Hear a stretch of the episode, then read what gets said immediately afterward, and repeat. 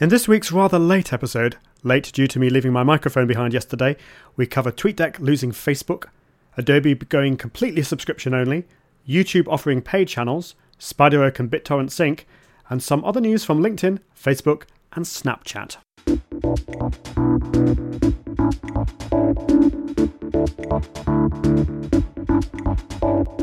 Welcome to Seriously Social News on Saturday the eleventh of May, twenty thirteen. Twitter continues to strangle social media management tool TweetDeck with the removal of Facebook integration on Tuesday this week. This decision was not at all out of the blue, and in fact Twitter publicly stated back in April that it was stopping Facebook integration, as well as stopping the TweetDeck Air app and mobile TweetDeck apps for the iPhone and Android phones on May the seventh. Also this week, the original company that built TweetDeck, TweetDeck Limited, which later became a subsidiary of Twitter, has been shut down over accounting failures. Twitter bought TweetDeck from British app developer Ian Dodsworth back in May twenty eleven for twenty-five million dollars.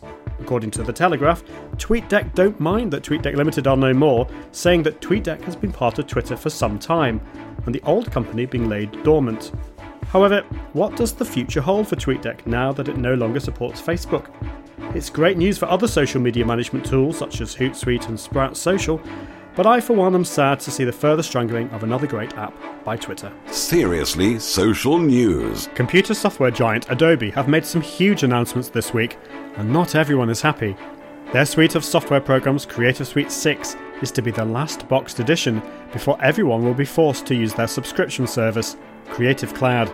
The current Creative Suite six will no longer be developed, apart from minor bug fixes, and Adobe has announced it will be releasing the next version in June, only on the Creative Cloud subscription. The new versions will be called C C, after Creative Cloud, and include new versions called Photoshop C C, Dreamweaver C C, Premiere Pro C C, and more. The current price of the Creative Cloud is forty-nine dollars per user per month and gives access to all of Adobe's products as well as some cloud storage. It's also possible to subscribe to just one app for nineteen dollars per month. And of course, there are many other options available for students, educational establishments, and teams. The use of the word cloud in Creative Cloud is a little misleading, as you don't really need to have a continuous internet connection to use the software. You just download the software from the Creative Cloud website and it checks the internet once a month that your subscription is still valid. I was very negative about the Creative Cloud at first, but since using it since December last year, I've grown to like it quite a lot. Despite its high cost, it allows access to all of Adobe's products and they'll always have the latest version. As well as this, Adobe have announced that they will be discontinuing design app Fireworks. Despite having a loyal following, Adobe have struggled to find its identity amongst similar products such as Photoshop, Illustrator, and Edge Reflow. Will you be sad to see it go? Seriously social! YouTube announced on Thursday the ninth of May that it was launching paid channels. Rumours about such a move have been circulating for some time, but it is now official.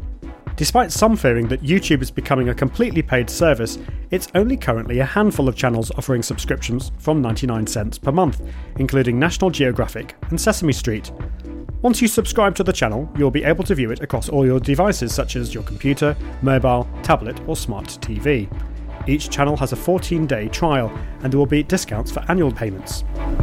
In other YouTube-related news this week, YouTube will now notify you by email when your video is live after uploading it, as well as defaulting to private.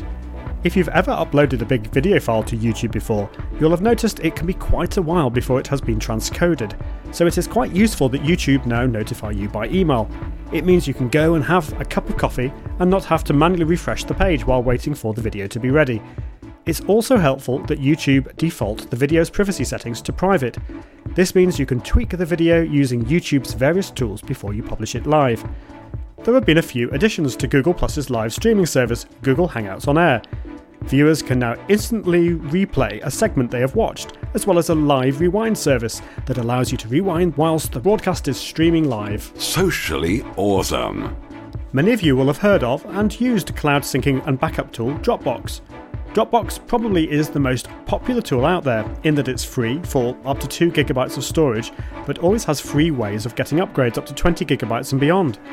It works by creating a folder on your computer called Dropbox. Any file you put in that folder is backed up to the cloud and is synchronized to any of your other computers and devices for which you have installed Dropbox on. Despite Dropbox being fairly secure, the final encryption of the files is made on Dropbox's servers, and the Dropbox staff are technically able, if asked to do so by the F B I for example, to decrypt your files. As well as Dropbox, I have been using another service called SpiderOak for many years.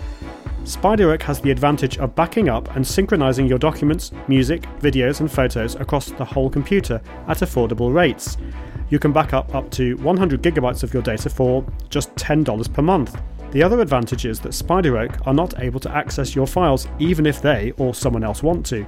The encryption is done client-side before it leaves your computer, and so is much more secure. It does have the disadvantage of SpiderOak not being able to help you if you forget your password though. SpiderOak have released a new version this week called SpiderOak five, which will give a new facility similar to Dropbox called SpiderOak Hive. Your Hive folder is a folder where you can share with other people easily and still take the advantage of the zero knowledge password protection. SpiderOak also offer a free two gigabyte service, so it's worth checking out to see if this could work for you or your business. It's also worth checking out a service that has been announced by BitTorrent in the past few weeks called BitTorrent Sync. This completely skips the cloud and allows many computers or devices to send files to each other in complete synchronization. It also has the advantage of being completely free. I A G dot me. And finally, some news that I have managed to sneak in since the podcast has been a little later than usual.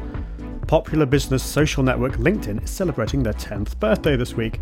ten years ago, on May the fifth, LinkedIn opened their doors and now has over two hundred million users, three thousand seven hundred employees, and over twenty-six offices around the world. Also this week, rumours have been surfacing that Facebook may be looking to purchase the popular mobile traffic app Waze for around one billion dollars. Waze is popular in that its users update the information in real time, making it very helpful in avoiding traffic. What could Facebook possibly do with all that location information, I wonder? And the social app Snapchat, which is popular amongst teenagers, has found not to be as secure as people thought. Snapchat enables users to send self-destructing messages and photos to people which automatically delete themselves after a short time of up to ten seconds. The messages that were supposed to be deleted have been found recoverable by forensic scientists.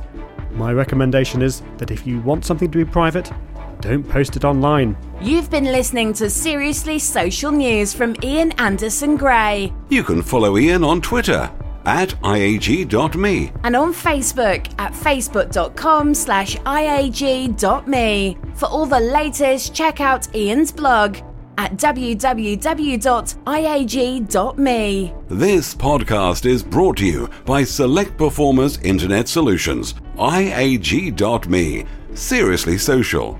Socially awesome.